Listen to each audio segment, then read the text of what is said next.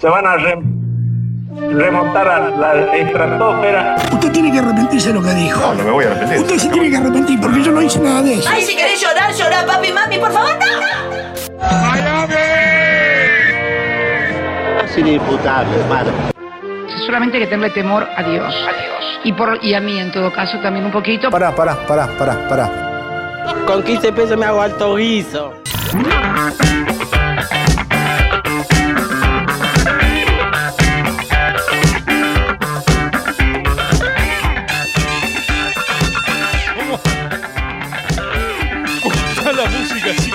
El otro día leí un comentario.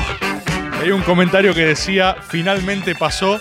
Ya no extraño la otra parte del tema. Ahora espero que ingrese la música sin copyright. O sea, alguien que escucha Maga hace dos años, por primera vez agarró y dejó de sentir el, el, el posfacio, ¿no? De nuestra intro original y de repente dice que arranque un poco de música sin copyright. Que ya estoy vibrando, que estoy vibrando y no quiero pagarle derechos tributarios a nadie. Estoy vibrando, pero no quiero que eso facture en ningún lugar. ¿Acaso quién es el dueño de vibrar, eh? ¿Quién es el dueño de vibrar? Nadie. Esto no tiene copyright, papá. Como maga. Vos podés agarrar y clipear maga, ponerlo en una nave, mandarlo al sol, encapsularlo y hacerlo como la imagen que se pone en el tema El viaje de las partículas de Sky Bailinson, mandarlo a la estratosfera y esperar que otra civilización algún día agarre un archivo de Maga y diga, ¿qué fue esto? ¿Qué era este programa? Así es Maga. Maga es para el bien de la humanidad. Maga es para todos. Maga es tuyo, es mío. Se hace con tus impuestos, de hecho. Así que todos son técnicamente un poco dueños acreedores de Maga. Por eso Maga nos pertenece y Maga es un derecho adquirido que se termina. Cada maga estamos un maga más cerca del final. Recuerden que Maga debe irse. Estamos empezando a gestionar una gran despedida de Maga. ¿Vendrá el gran Rex finalmente? ¿No vendrá? ¿Estoy amagando? ¿Estoy vendiendo humo? No lo sé. ¿Lo saben ustedes? Tampoco. ¿Cuándo habla en serio Rebord? No se sabe. No se sabe. Lo que sí parece que saben, como estos últimos días, es que piensa Rebord políticamente, ¿no? Me recont... Estoy, le juro, estoy a un tuit más recortando una explicación mía política para legitimar alguna posición de salir a hacer expresamente lo contrario. O sea, solo por gusto. Solo por gusto. Estoy hinchado las pelotas.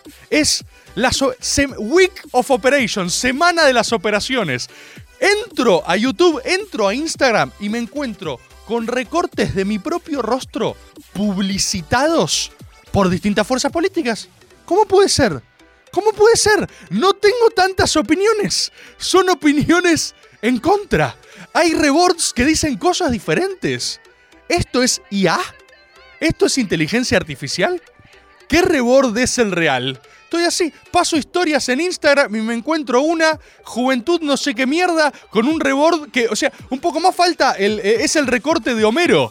Es el recorte de no, no, no desquites su ira conmigo, es hay que votar a ra me bro marra. ¿Qué, ¿Qué es eso? ¿Qué es eso? ¿Cómo alguien puede usar eso? Es. Y, lo peor, lo peor es ver una discusión en tu nombre. Una discusión en tu nombre. Panquequeboard, sobreboard. Y sí, que vengan los sobres, papá. ¿Querés tu so- es así, ¿querés tu operación en Maga? Podés verlo. Escribí al 11 39 39 88 88 y mandanos tu opereta. 11 39 39 88 88. Nos, nos garpás algo y lo mandamos. Una opereta no se le niega a nadie. ¿Qué para? ¿Qué es una operación además? Solo una. Only one. Política se hace todo el año, pero la semana de las operations. Que venga sobreboard. Que venga un poco sobreboard. Ya dime a quién votar. Sos un vendido. Sí, que vuelva Agob IA sobreboard. Estoy un poco pereta board. Estoy un poco no, pero realmente. Realmente me lo están haciendo, ¿eh? O sea, yo voy a un lugar y digo. eh, la posición política de este espacio es dos puntos. Y digo sus argumentos. Y después me encuentro con un recorte en Twitter que dice, Rebord llamó a votar masivamente por tal... Y yo hijos de puta. Hijos de puta. Estoy a un tweet Estoy a un tweet de salir a hacer completamente lo contrario. Estoy a un tweet. Me, dejo. eh, hago campaña por Lustó, ¿eh? Si me apuran, no me apuren. No me apuren. No me apuren que salgo a hacer campaña. ¿Sabés lo que es? Un sobreboard desatado. Ustedes no quieren ver un sobreboard desatado. Salgo a hacer campaña. Salgo a hacer campaña. Me dejo los rulos. Me dejo los rulos. ¿A quién hay que votar, Rebord? Voy a votar. Si, me molestan, voy a salir a hacer lo contrario, ¿eh? Voy a hacer, te lo mereces, peluca Bord, me dice acá. Voy a salir a hacer campaña. Así que hay que votar a Biondini. Voy a. Hazlo, loco. Voy a salir a hacer campaña. Lustochu. Lust. Lustowboard. Lustowboard no pega. O sea, lo intentamos desde Ago, intentamos cobrarla. Eh, Lustowboard no pega. En- a ver, pasame, pasame. Pasame audio si quieren operaciones. ¿Alguien quiere operaciones? Mándenme, mándenme operetas. Hola, Rebord. Hola. Es obvio, si el maga nos pertenece a todo porque está hecho con nuestros impuestos. Era, o vos vas a cada, cada casa a hacer un maga personal, o cada uno toma tus opiniones, se la utiliza para promocionar y publicitar el candidato que quiere. El que no entiende es porque no es rebordista. Hay. Hay algo ahí. Hay algo ahí.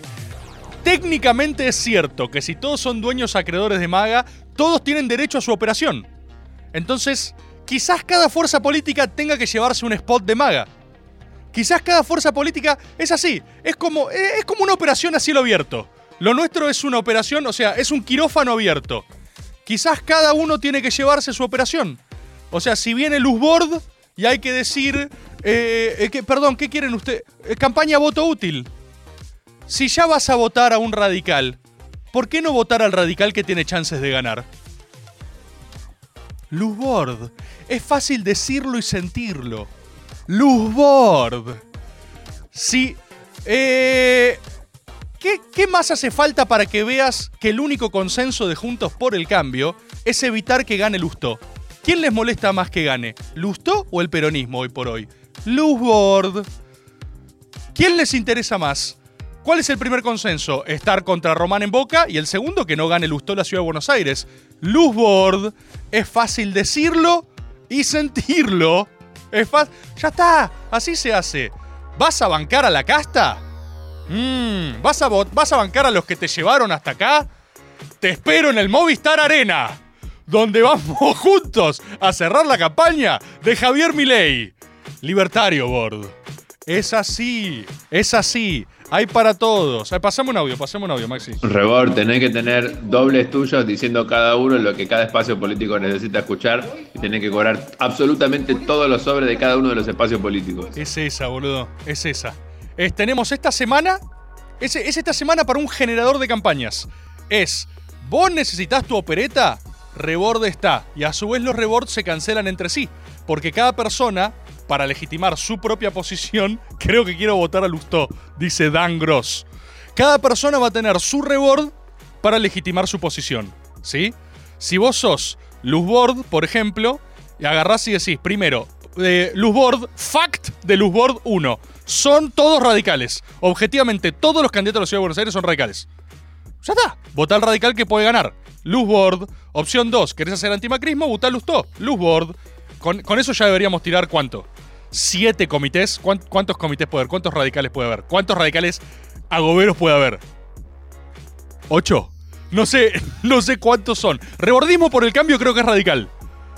Rebordismo por el cambio estoy casi seguro que es radical. Así que eh, todos los cortes en los Twitter oficiales. Pásame, pásame audio. Pásenme sus operetas, ¿eh? Operetas al 11 39 39 88 88. Pasan todas, después las cobramos, ¿eh? No se hagan los boludos para ponerla después. Pasen los audios, maga es de todos, pero después la queremos, ¿eh? Pasa, pasa tu opereta. Hola, Rebor. Hacela fácil. Armá ahora, hace ahora el Rebor para armar.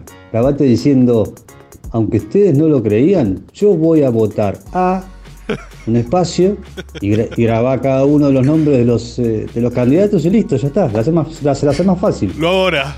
Lo ahora. Ay, Dios. Esto, después yo me la busco. Después te, te putea medio país y, van a tener un poco de razón. Vamos con los spots. Vamos con los spots de campaña. Atento a los respectivos partidos políticos para clipear, ¿eh? Atento a los partidos políticos para clipear. Opción 1.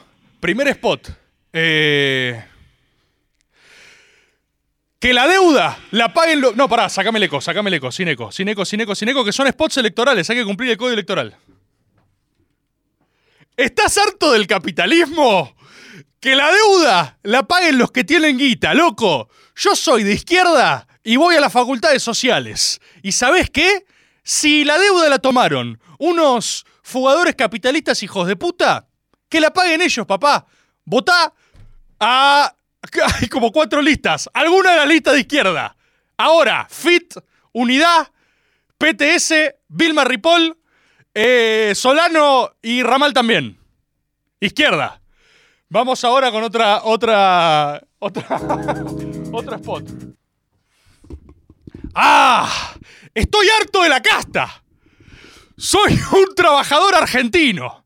Yo trabajo y me cobran muchos impuestos. No quiero pagar más impuestos. Mis impuestos van para financiar cosas de mierda, como un programa de radio con un tipo que a veces me parece pelado y a veces no, y eso me confunde y no lo entiendo.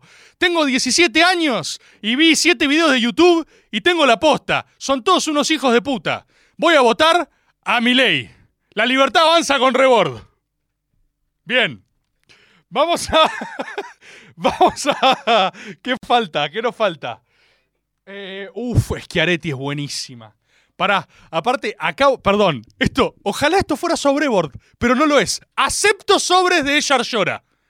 Los acepto, porque los haría con gusto. Fui a Córdoba, entiendo por qué ganó la gobernación. Está hermosa Córdoba, ¿eh? En serio, le juro, esto es real, está hermosa Córdoba. Aparte ya nadie me cree nada, es sobrebord. O sea, todo está bajo un manto total de opereta board. Nada es real y todo es cierto al mismo tiempo. Córdoba está hermosa.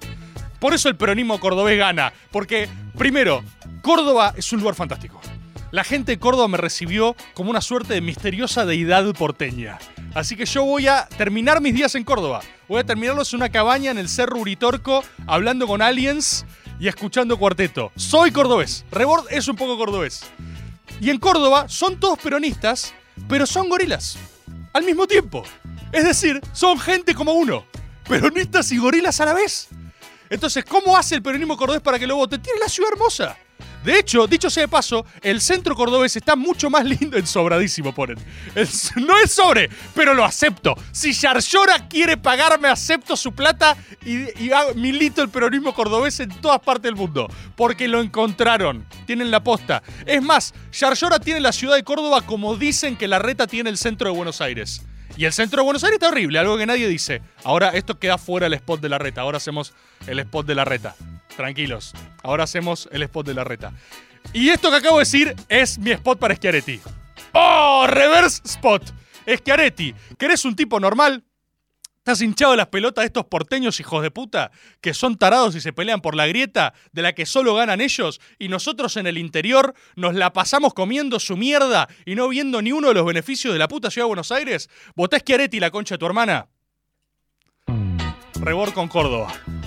Ese es el spot para. eh, ese es el spot para. Vamos, Córdoba, la puta madre, Antonio. Me encantó Córdoba. La pasé espectacular. Vamos a hacer todos los spots. Manden 11 39 39 88 88. Después la cobramos, ¿eh? Después la cobramos, ¿eh? Vamos a hacer.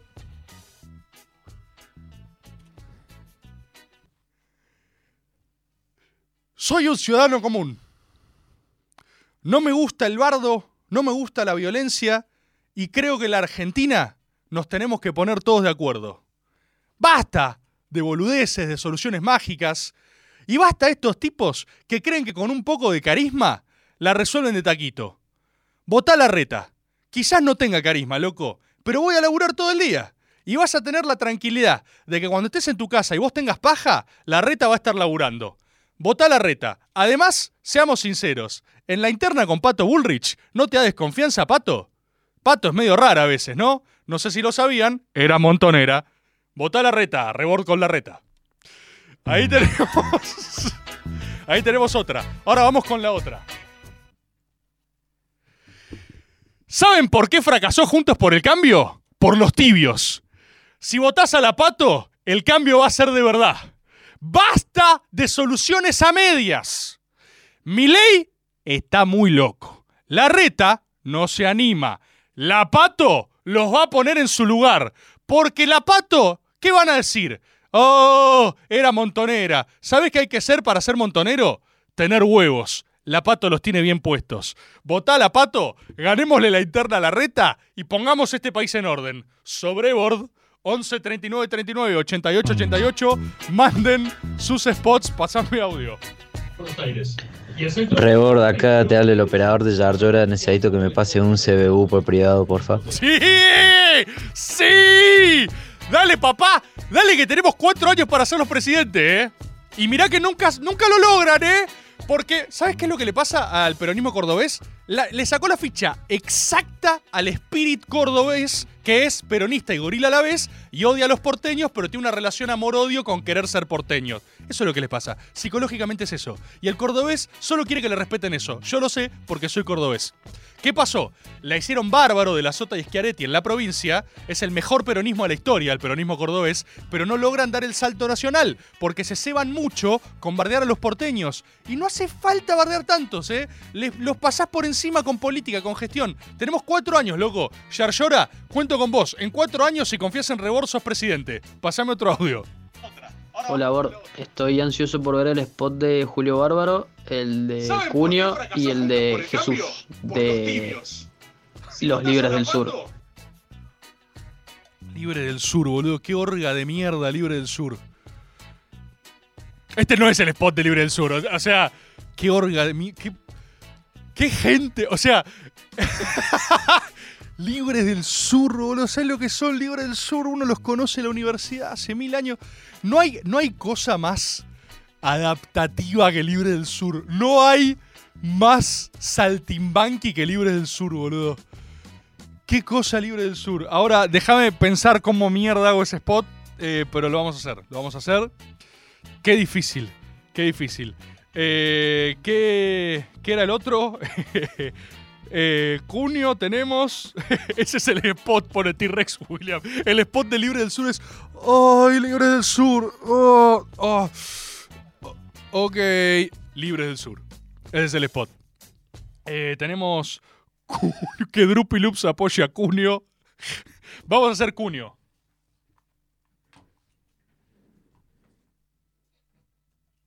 ¡Cagones! ¡Son todos unos cagones! La Argentina se soluciona a lo Bukele. ¡Pa, pa, pa, pa, pa, pa, pa! ¡Repartí con Cunio, hijo de puta! Bueno, ese fue el spot de Cunio. Eh... Ay, Dios, padre, ya me dio calor. Vamos a decir Libres del Sur es bueno. Listo. el spot de Libres del Sur es. Vamos con el de Libres del Sur. Votá Libres del Sur. Listo, ese es el spot para Libres del Sur. Eh, vamos con. eh, vamos con. Bien, vamos con otro, vamos con otro. ¿Saben lo que falta en la Argentina? Peronismo de verdad. Hace 20 años que tenemos aproximaciones progresistas y por izquierda que solo quieren desviar el movimiento desde adentro. Es por eso que nosotros, desde principios y valores, vamos a insultar a cada peronista que conozcamos hasta convencerlos de votarnos. A nosotros, a Guillote Moreno, con la fuerza de tener razón a costa de todo, no va a quedar un solo progresista hijo de puta sin estar bardeado de principio a fin. Te convoco a vos a meterte ahora a Twitter y bardear a todas las personas que más o menos piensen parecido a vos para convencerlas. Vamos con Guillote Moreno. Vamos a darle peronismo de verdad a la Argentina. Todos, menos nosotros, son putos.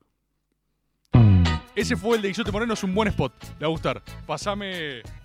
Pasame audio. Rebord, spot de Graboy, por favor, el pueblo lo Vamos. pide. Vamos a hacer el spot de Grabois. Vamos a hacer el spot de Grabois. ¿Quién, carajo, bancó los trapos cuando a Cristina le pusieron un fierro en la cara? ¿Quién carajo bancó los trapos cuando todos estos locos que ahora están de traje y camisa y corbata se quedaban en la casa? El loco Grabois, el único tipo con el destino profético de querer cambiar la Argentina. Si el Papa cree en Grabois, ¿vos no vas a creer en él? Votá Grabois en la interna Unión por la Patria. Rebord apoya este mensaje. Bien.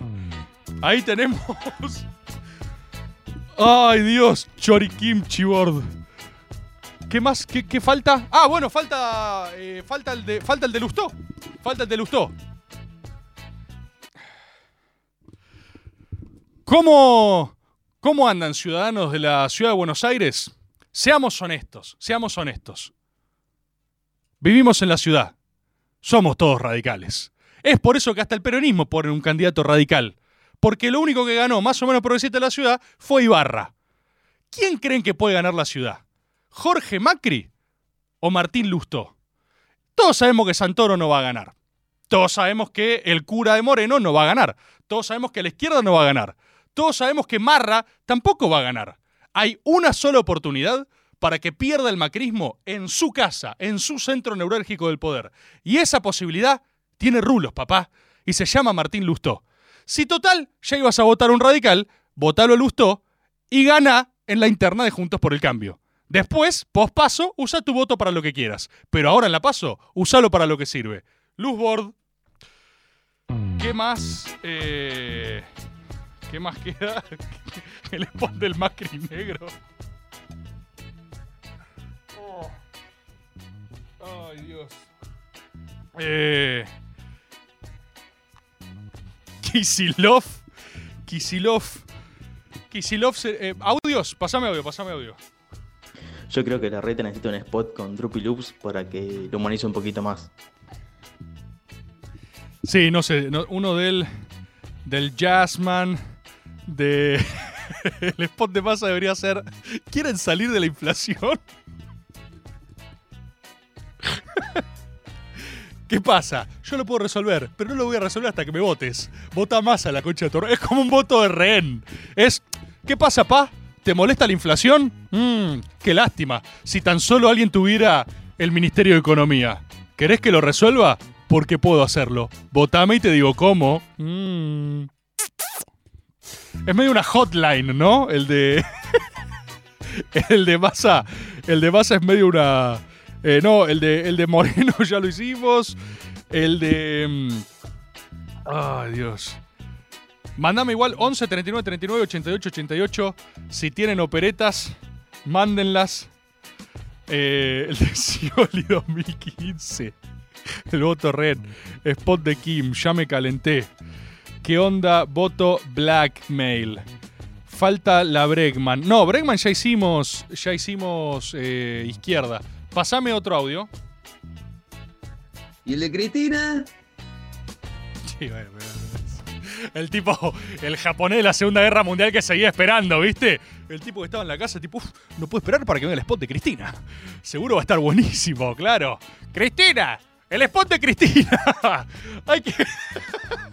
Era un porcentaje enorme, ¿viste? Era. ¿A quién vas a votar? ¡A Cristina, pa! Entra al cuarto oscuro y demanda tu boleta de Cristina. Si no está, te están cagando. Ya está. Con eso le regalamos a 50 fiscales de mesa la peor jornada de su vida con señoras que salgan del cuarto oscuro y digan, ¿Dónde está la boleta de Cristina? ¿Dónde está? Me están cagando. La quieren proscribir. Quiero, eh, estaría bueno un- unos buenos conflictos civiles el, el domingo de gente que pide la boleta de Cristina. Eh, Martín Tetaz. ¿Pero de qué va Tetaz? ¿De qué, de qué va Tetaz? No me haga. No, spot de, de tercera lista no tenés spot. Spot tenés como cabeza de lista. Pasame audio. Hace que empezaste que estoy esperando el de Biondini.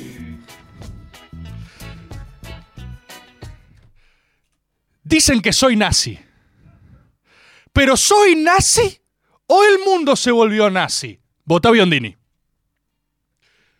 Es bueno. Si te lo pones a pensar, como spot es bueno porque es conceptual. Te hace pensar. Eh, el marido de Pampita. El marido de Pampita se bajó. El marido de Pampita se bajó para apoyar a Black Macri. A Blackry. ¿Sí? Se bajó para apoyar a The Macri Legacy.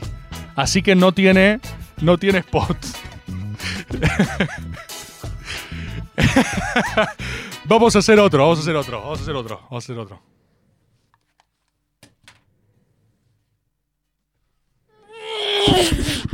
Carolina Píparo, pasale por encima los problemas con huevo y aguante. Votá la libertad en la provincia de Buenos Aires.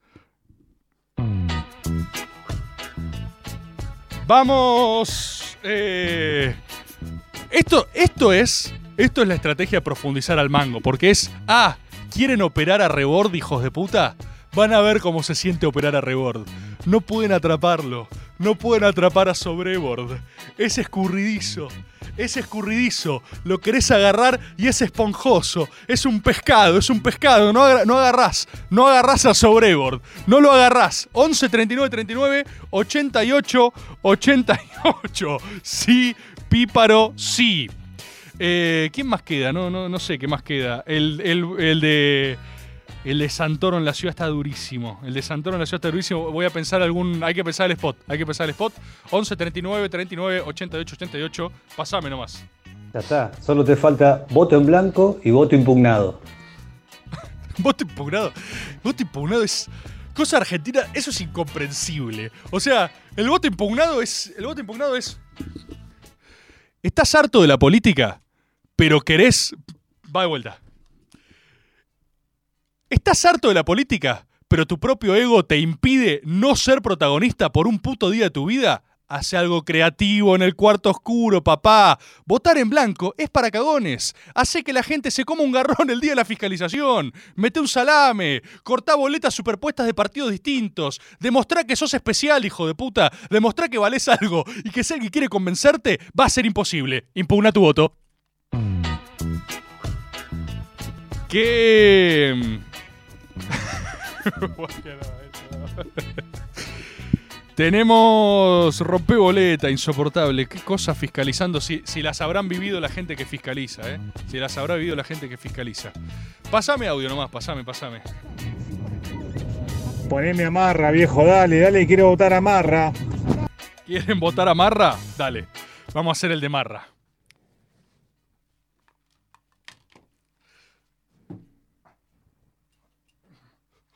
¡Oh! ¡Ah! Mamá, no es lo que parece. Estoy llegando a ir a votar. Voy por Marra en la ciudad.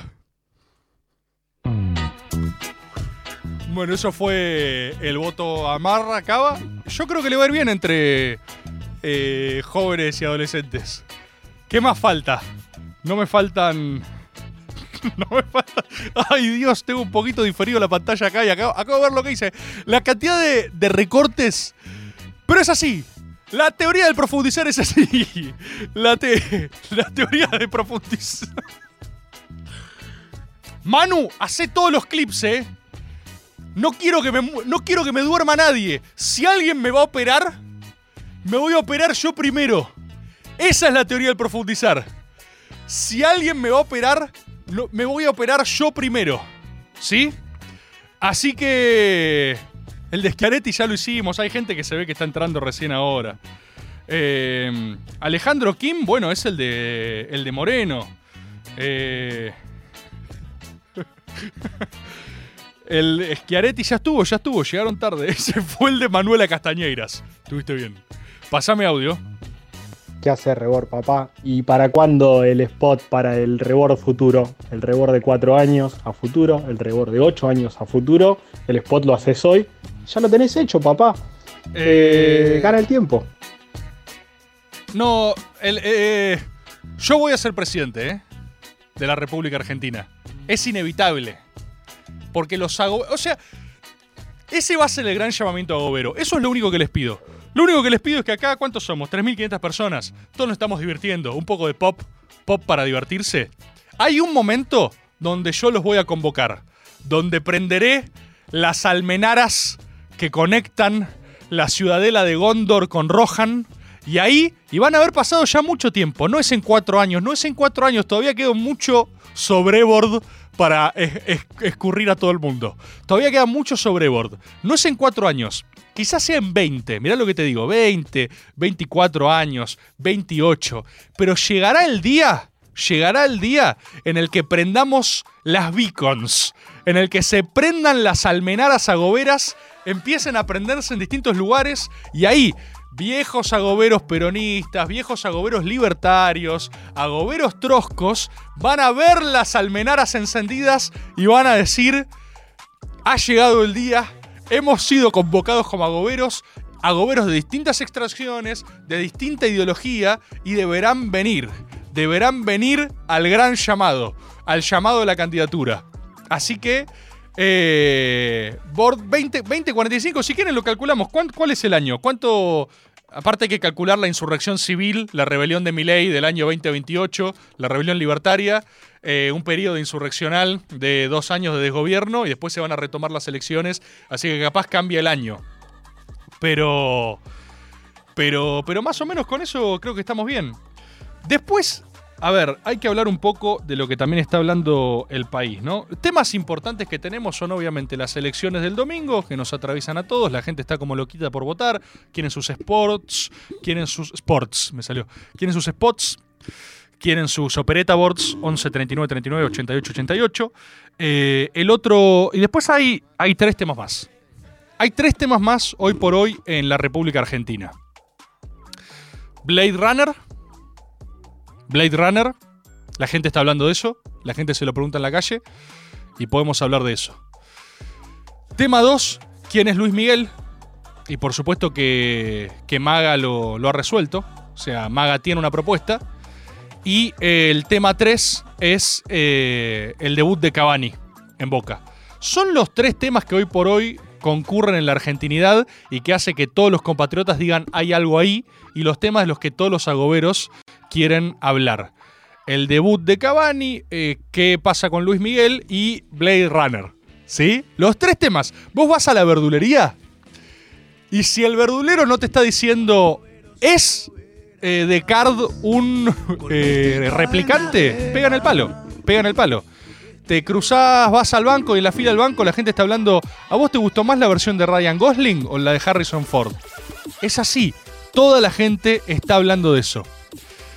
Podemos arrancar por Blade Runner mata lo que sea, no hay nada más importante, dice Donkey Kong. Totalmente, pasame audio. Es lo más importante, es lo que está pasando.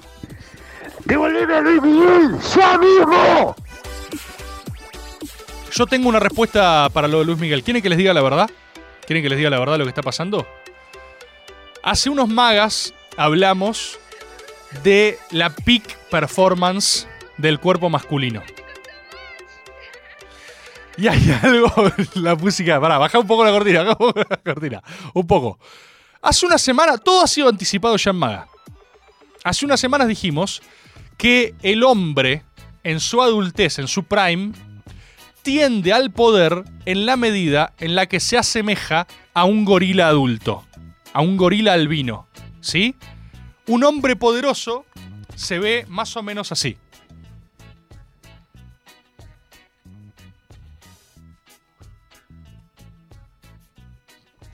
Pueden reconocerlo en su hábitat natural por esa posición.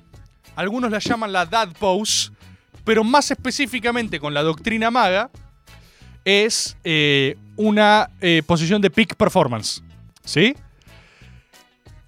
Esto, esta es, esta es la profecía Bord.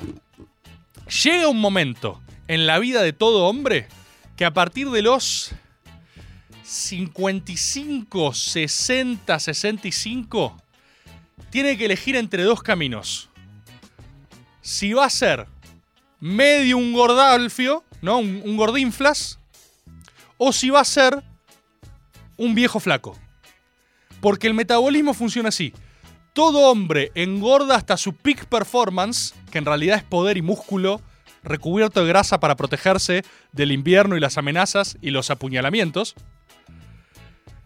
Y después el metabolismo hace algo raro y empieza a hacer que uno deje de comer y se vuelve flaco. Yo lo vi con todos los miembros de mi familia. Entonces todo hombre se enfrenta entre sus 50... Más o menos cuando arrancan con las colonoscopías. Cuando tienes que meterte un largo palo en el culo, es el momento en el que te das cuenta que tenés que tomar esta decisión. Ustedes saben que eh, Luis Miguel venía en In the Fat Way. Luis Miguel venía al menos robusto, para decirlo. Por ende, estaba siendo más poderoso. Vos veías a Luis Miguel y lo veías. El chavo tenía una dismorfia corporal total, ¿no? Lo veías fuerte. Decías, che. A lo sumo, algunas, algunos comentarios maliciosos, malintencionados. Gordalfio Basile. Veo en el chat ahí. algunos comentarios malintencionados decían, che, loco, ¿quién se comió a Luis Miguel, no? Como a veces acá algunos infames dicen backboard. Refutadores, infames, envidiosos, ignorantes. Ignorance, ignorance. Luis Miguel lamentablemente después optó por la vía del flacucho, ¿no? También conocida como la dieta keto o pasarse cocaína, ¿no? Son las, las posibilidades que vos podés tener. Y hay que elegir, es simple. Entonces, cuando vos ya sos viejo, tenés que elegir entre que la gente diga, che, mirá qué gordo que está, o está hecho mierda. Que es lo que pasa ahora con Luis Miguel. Son las únicas dos opciones. Salvo, no sé, Brad Pitt, que está en esa conservación criogénica hace 4.000 años y también es raro, boludo. Porque tener 60 años y tener abdominales, ¿qué está pasando ahí? ¿Qué te pasa? ¿Qué es eso? Hay que elegir. Delía, Delía o Moreno. Moreno está yendo más por lo flaco. eh, y, y Delía ahora está adelgazando también, ¿eh? Delía está adelgazando también. Porque está entrando en la final phase post peak performance. Rebor solo justifica tu- su estómago. No, no estoy justificando nada. Tal vez Luis B se convirtió en el Majin Buu flaco. Ah, qué buena ciencia que hay en Vaga, ¿eh? ¿Cómo te das cuenta cuando hablas? Ah, veo que son hombres de cultura también, sería la respuesta.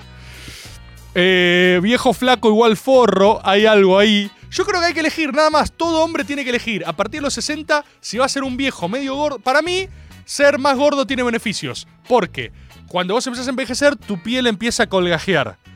Y si vos robusteces tu piel con un poco de suave hinchazón, para mí te ves más joven.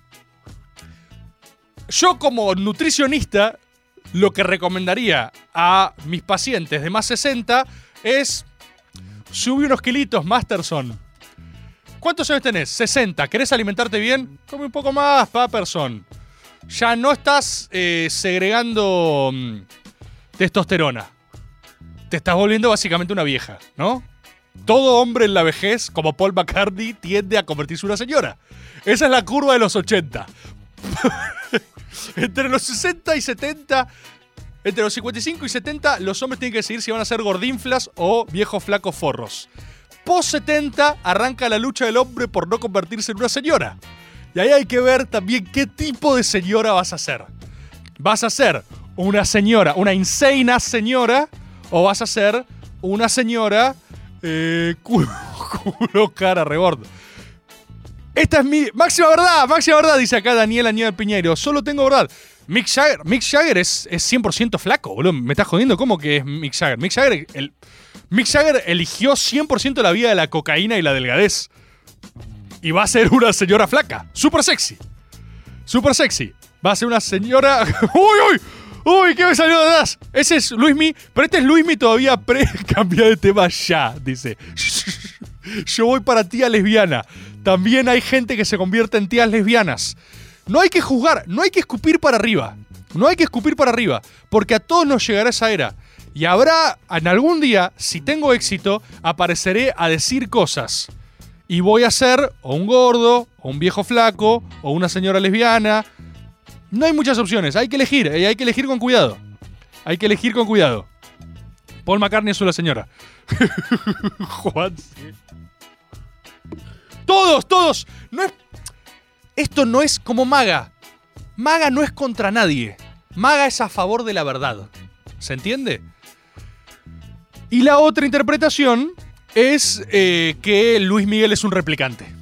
Y ahí volvemos al tema que nos compete en este Maga especial Blade Runner, que es todo lo que queríamos ver. Los replicantes. Que es un replicante que no. Eh, yo hice esto el fin de semana. Yo me encerré y vi Blade Runner, la original, el Director's Cut de Ridley Scott. Y después vi seguido Blade Runner 2049. Eh, vi las dos. Algo que no sé si alguna vez alguna persona hizo, ver las dos juntas. Son dos películas largas, len- lentas, sensoriales, conceptuales. eh, y son espectaculares. Espectaculares. Recibo a partir de ahora audios sobre Blade Runner, lo que la gente quiere hablar, lo que los argentinos y argentinas se están preguntando. 11 39 39 88 88. 11 39 39 88 88. Tuve algunos comentarios del tema anterior. Máxima ciencia, la gente está volando de ciencia en este maga y todavía ni siquiera hablamos del, del tema del día, que es maga especial Blade Runner, loco. Voy a hablar, Maxi, así que habla. Es lo que se pregunta la gente. Es lo que se pregunta la gente. Blade Runner. Vamos a hacer una breve introducción. ¿Qué hay un audio de qué, Maxi? De, de Blade Runner. Pásame. Pásame audio. ¿Saben qué me dio risa una cosa antes? Puse que el tema del día era, era Blade Runner y me escribió el Instagram Blade Runner Argentina. Que es tipo. Es. ¿Qué tan específica puede ser tu agenda? Era un perfil que existía un montón, tiene un montón de posteos de hace mil años de Blade Runner. Es solo un argentino que quiere hablar de Blade Runner y no hace daño a nadie. Y vio que el tema era ese y dijo al fin, loco. Al fin alguien habla de Blade Runner. ¿Qué es lo que hay que hablar? Pásame audio de Blade Runner. Blade Runner 2049 es una poronga No. con caca. ¡No! ¡No lo es! No. Amigo refutador de leyendas, voy a dedicar este maga Blade Runner especial, que hablamos de esto todo el día, a tratar de, no digo cambiar tu opinión, es tuya, te pertenece, pero voy a tratar de que veas la cosa diferente. Hablemos un poco de Blade Runner. Blade Runner es una película de ciencia ficción, una suerte de policial noir futurista cyberpunk distópica basada en la novela de Philip K. Dick Sueñan los androides con ovejas eléctricas. Mirá lo que es ya ese titular, ¿no? Signo de pregunta. ¿Sueñan los androides con ovejas eléctricas? ¡Qué belleza! Ya un agobero logra detectar ahí la máxima ciencia y la máxima fineza. Porque de lo que está hablando es si una mente digital, mirá cómo está cabina, me muestran la grulla de papel, están como locos, como locos totales. Ojalá hubiera una cámara en esa dirección para mostrar lo que me está mostrando Insane as Pablo. ¿Qué le pasa?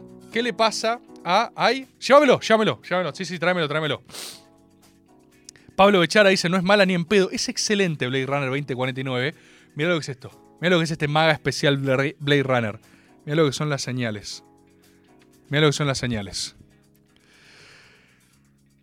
Blade Runner está basada en la novela de Philip K. Dick ¿Sueñan los androides con ovejas eléctricas? Lo cual ya desde el minuto uno nos está interrogando sobre el fenómeno de la conciencia, ¿no? Sobre si una mente digital o electrónica o técnica es capaz de soñar, es capaz de imaginar. Y en esa imaginación, si en esa imaginación no está radicado precisamente lo que nos hace humanos.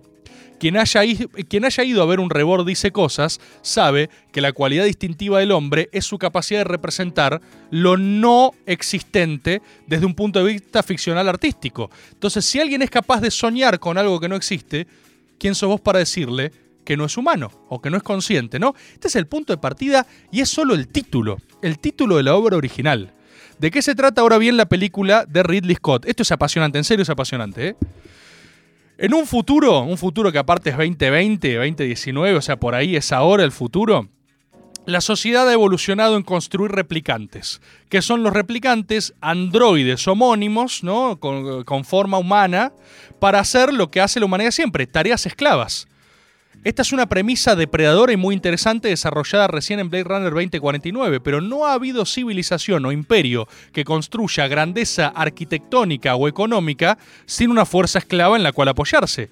Entonces es tan solo natural que la especie quiera desarrollar sus propios esclavos. Algunos que no sientan, algunos con los cuales la humanidad no sienta propia. Los replicantes. ¿Qué sucede? En una misteriosa colonia replicante eh, transatelital hay una rebelión de replicantes, de robots. Entonces, ¿qué significa? Que a esta serie de replicantes hay que discontinuarlos. ¿Por qué? Porque son rebeldes. Hay algo en ellos que los mueve a rebelarse contra el hombre y por ende incumplir la primera de las leyes de robótica de Asimov, que es básicamente cumplir, o la de Dune también, la de Dune, que es no construirás una mente que emule la mente humana, ¿no? Contra la inteligencia artificial.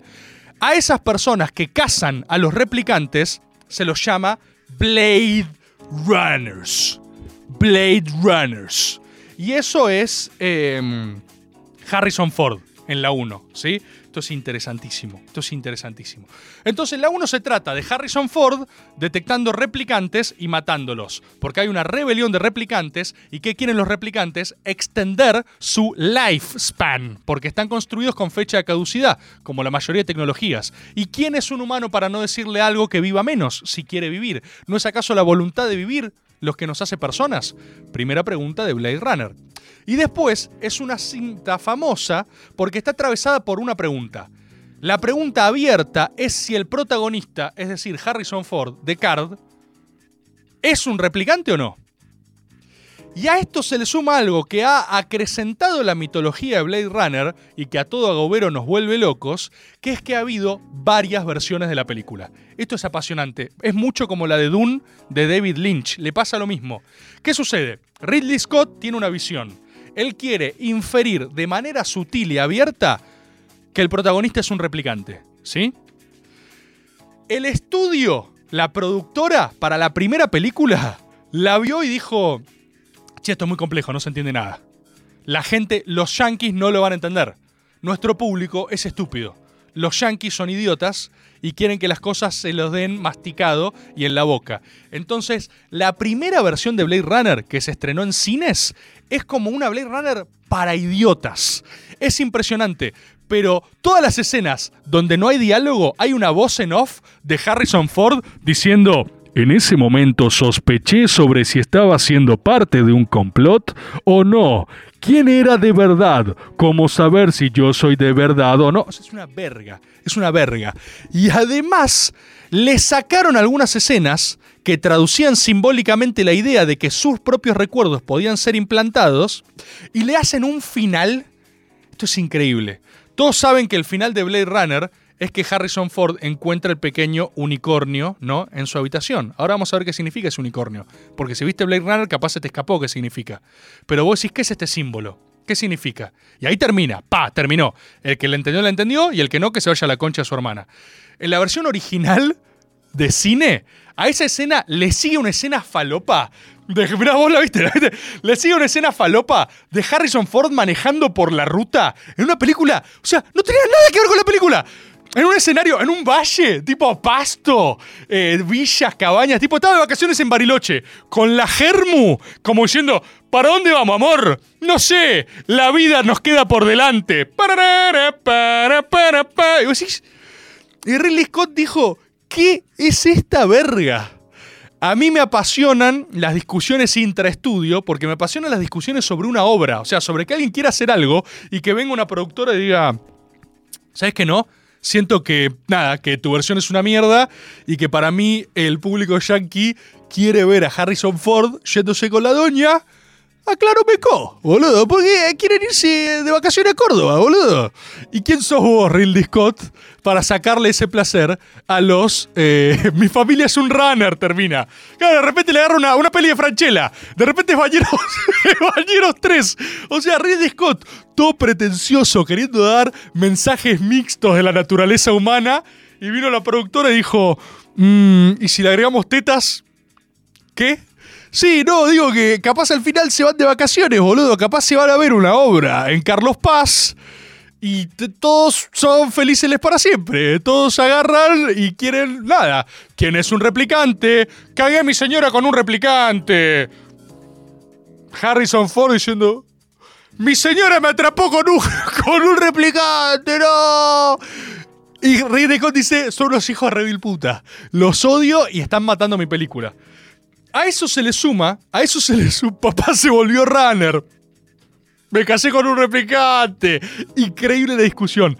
A eso se le suma algo todavía más fascinante, que es que, escucha esto, volvamos a lo mismo. El director está convencido de que el protagonista es un replicante, ¿sí? Y esa es la visión que le quiere dar a la obra. El estudio dice, Sapent, sos un gil, la gente quiere vacaciones en la playa. Y a esta discusión se le suma Harrison Ford. Porque después de la película, eh, por supuesto que el debate, si vos ves la película hoy, el, Final Cut, eh, te genera la pregunta, es hermosa la película porque mantiene vigente el debate, por eso es buena, es sofisticada, y el debate último es sobre la naturaleza de la existencia, sobre la naturaleza de la conciencia. Eh, cuando sale la película, la gente se empieza a matar por si es un replicante o no. Pero claro, la primera versión es muy anti-replicante. La primera versión es Harrison Ford es un chabón, ¿no viste cómo se cogió la señora? Y es muy difícil discutir con eso. Entonces, cuando a Ridley Scott le hacen notas y le dicen, che, no se entendió lo que quisiste decir, Ridley Scott, hinchado las bolas, fíjate lo que odia eso, contesta, el que no lo entiende es un idiota. Eso contesta Ridley Scott, sobre si es un replicante o no.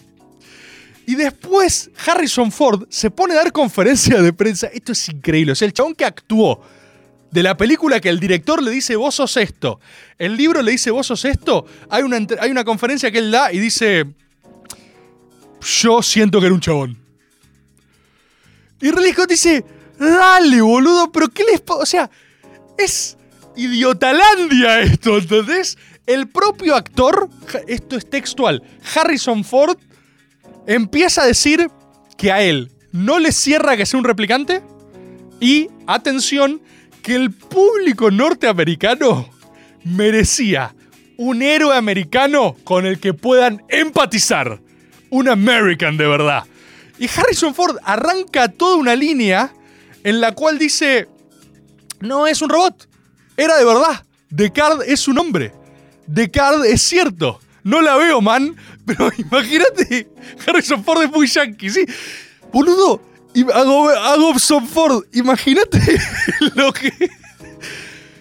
Ay, me vuelven loco estas discusiones. Imagínate ser el director de la película, boludo. Imagínate ser el director y decir, loco, esta es la película. Y que el actor principal diga, no, no la veo. Eh, yo, yo soy Harrison Ford.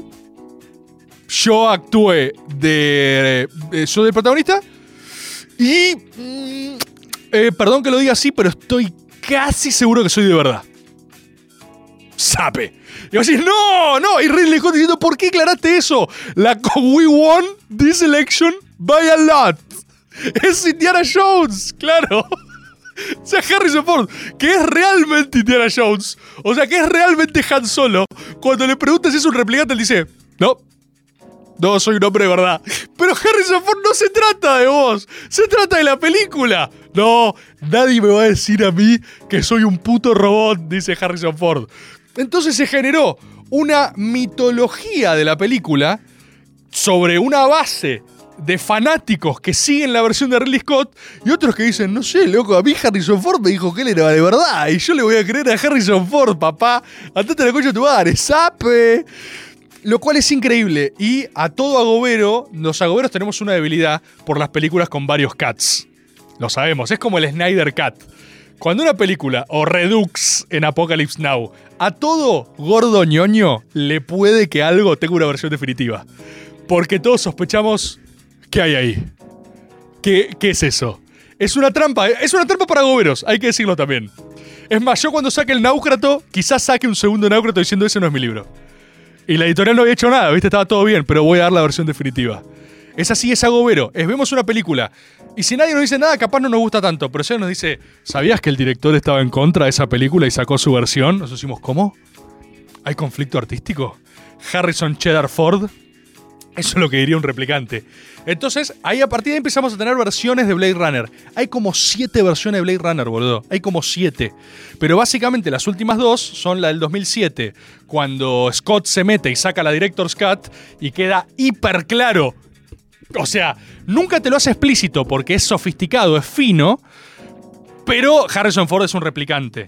¿Y cómo es la señal? Que en la primera no tiene sentido y en la del director Scott sí, es así. Los replicantes tienen memorias implantadas, porque te hace funcionar emocionalmente de una manera que sin memoria te volvés loco. La memoria es la base de la conciencia. Esto lo sabe cualquiera que haya estudiado la teoría de la mente bicameral, ¿no? Eso es algo que exploran en Westworld. ¿Qué significa la mente bicameral? que el fenómeno de la conciencia, el fenómeno de la conciencia en general está a partir de que la mente puede representar. Cuando vos tenés representación, tenés imaginación. Y cuando vos tenés recuerdo, tenés base para evaluar el presente. A partir del fenómeno de la memoria, uno empieza a desa- a desarrollar conciencia. Si uno nunca tuviera memoria, estás condenado a una suerte de presente eterno, lleno de reacciones y estímulos. Básicamente vos sos un animal. Cuando vos desarrollás patrón, memoria, conciencia, desarrollás tu propia percepción del tiempo y la realidad. Y eso es el fenómeno de la mente bicameral. Entonces hay una paradoja en Blade Runner que es que darles recuerdos y memorias los hace tener su propio sistema emocional, lo cual te somete a respuestas emocionales. ¿Sí? ¿Con qué sueña Harrison Ford? ¿Eh? ¿Sueñan los androides con ovejas eléctricas? Con un unicornio. Hay una escena perdida en la película sobre la cual no le dan mucha importancia, que Harrison Ford está dormido y él está viendo un unicornio. Y vos decís, ¿por qué mierda ve un unicornio? Bueno, por empezar, te están mostrando un androide que sueña con un animal. Es decir, alguien que puede soñar con formas de vida o de representación. Pero ese animal no existe. Entonces, en un solo plano te están mostrando algo hermoso, te están mostrando que es capaz de soñar algo no real. Y algo no real representa sus propias ganas de ser humano, que es por definición imposible. ¿Sí? Y al final de la película hay un personaje que funciona a modo de arquetipo de sabiduría, que es Gaff, es ese policía retirado que lo va siguiendo. Cuando él termina su trabajo le dice, felicitaciones, usted señor ha hecho el trabajo de un hombre. Y te como diciendo, qué raro, qué elogio raro. You've done a man's job. Hiciste el trabajo de un hombre. Bueno, ¿qué, qué tiene que ver eso? ¿No soy un hombre acaso? No lo sé. ¿Quién es real? ¿Yo soy real? ¿Vos sos real? No lo sé. Y al final ese mismo Gaff le deja un pequeño unicornio que Harrison Ford encuentra. El unicornio es el símbolo de que Gaff podía saber con lo que él soñaba porque era un recuerdo implantado. Fascinante, fascinante. Y después vos tenés Blade Runner 2049. Me preguntás a mí, es una obra maestra Blade Runner 2049, porque está hecho por el canadiense Villeneuve, que la sabe lunga, es un tipo que la sabe y tiene una estética y una filosofía muy similar a Dune, ¿sí? Y ahí, ¿qué haces? ¿Cómo hace Villeneuve para evocar el sustrato esencial de Blade Runner? Si, está, si ya está sembrada desde el origen la duda, ¿que va a volver a decir, oh, soy un replicante o no? Hace el camino inverso Villeneuve parte de Ryan Gosling, que es el arquetipo de masculinidad del siglo XXI, perdón si no lo sabían, ¿eh? pero Ryan Gosling es sobre lo que todos los niños de 10 a 20 años van a basar su personalidad en los próximos 50 años. Excelente casting. Y arranca explicitando que es un replicante. O sea, desde el minuto cero te dicen, el chabón este es un replicante y caza a otros replicantes. O sea, caza a su propia especie. Entonces arranca del conflicto que la uno es la conclusión preexistente y lo da vuelta. En el medio te hace dudar si ese replicante no es humano en la faz de un milagro. Y es apabullante. Al mismo tiempo, corta esa película por eh, los debates más elementales de la humanidad, de qué es ser consciente y de qué es existir. Y es la soledad, es el deseo, el amor, todo lo que son las relaciones con Ana de Armas, que debe ser una de las personas más lindas del planeta Tierra, que es una representación ideal del deseo, construida para satisfacer sus necesidades individuales, te rompe la cabeza todo eso. Te rompe la cabeza. Tiene unos niveles de complejidad, de complejidad emocional, no de complejidad como, ay, qué difícil de entender esta, es esta película. Unos niveles de complejidad narrativa que vos decís, fíjate lo que está evocando acá. Hay una escena que contratan a una prostituta para que él tenga sexo representándose arriba de ella, lo cual funciona en varios niveles. El amor habilitando el deseo más allá del propio amor en un sentido estricto y a la vez reconociendo la imposibilidad de satisfacer una demanda de aquella persona que amás. Después eso por supuesto no sale del todo bien porque es raro, seguís teniendo una fricción remanente de eso y, y, y se rompe, ¿se entiende? Se rompe permanentemente. Y además tenés la posibilidad de evocar un milagro. Ryan Gosling termina con una escena inversa al final de la primera, que es morir no bajo la lluvia, sino bajo la lluvia en estado sólido, nieve, habiendo adquirido propósito, que es lo único que buscaba el androide de la primera, antes de dar el monólogo de lágrimas en la lluvia, ¿no? Vos tenés una escena análoga al final de 2049, donde Ryan Gosling, tendido bajo la nieve, reflexiona sobre qué. No te van a decir de qué, porque hay una voz en off, pero sobre su propia humanidad. Un tipo que existe para cumplir un propósito, lo encuentra a través de no ser él el protagonista, porque en el medio se le rompe la cabeza, sino de facilitar el encontrar una narrativa que lo justifique como especie, que es en última instancia lo único que nos hace humanos. Fascinante, completamente fascinante a otro nivel. Esto es... eh, es el mismo. Es la misma premisa que, que Judgment Day de Schwarzenegger. Pero esa tiene cheddar y bacon. Entonces agarraron Blade Runner, Blade Runner y dijeron, ¿y si le ponemos cheddar y bacon? Que también es algo a todos los agoberos nos gusta mucho. Eh, tengo mucho más para decir, pero lamentablemente nos hemos quedado sin tiempo. Vamos a. Les debo unos buenos maga especiales, ¿eh? Vamos a hacer maga especial Dune Mesías, maga especial Runner. Esto es. eh, esto fue introducción. introducción al universo Blade Runner. Y estas tienen que verse en, sin- en sintonía con otras. Qué buena película, La concha de su hermana. Qué buena película. Eh, no entendí nada. no entendí nada. Voy a ver los Exterminators. Hay para todos. Hay para todos, compatriotas. Nos vemos, nos vemos y habrá sorpresas esta semana. Chau. Gracias por estar.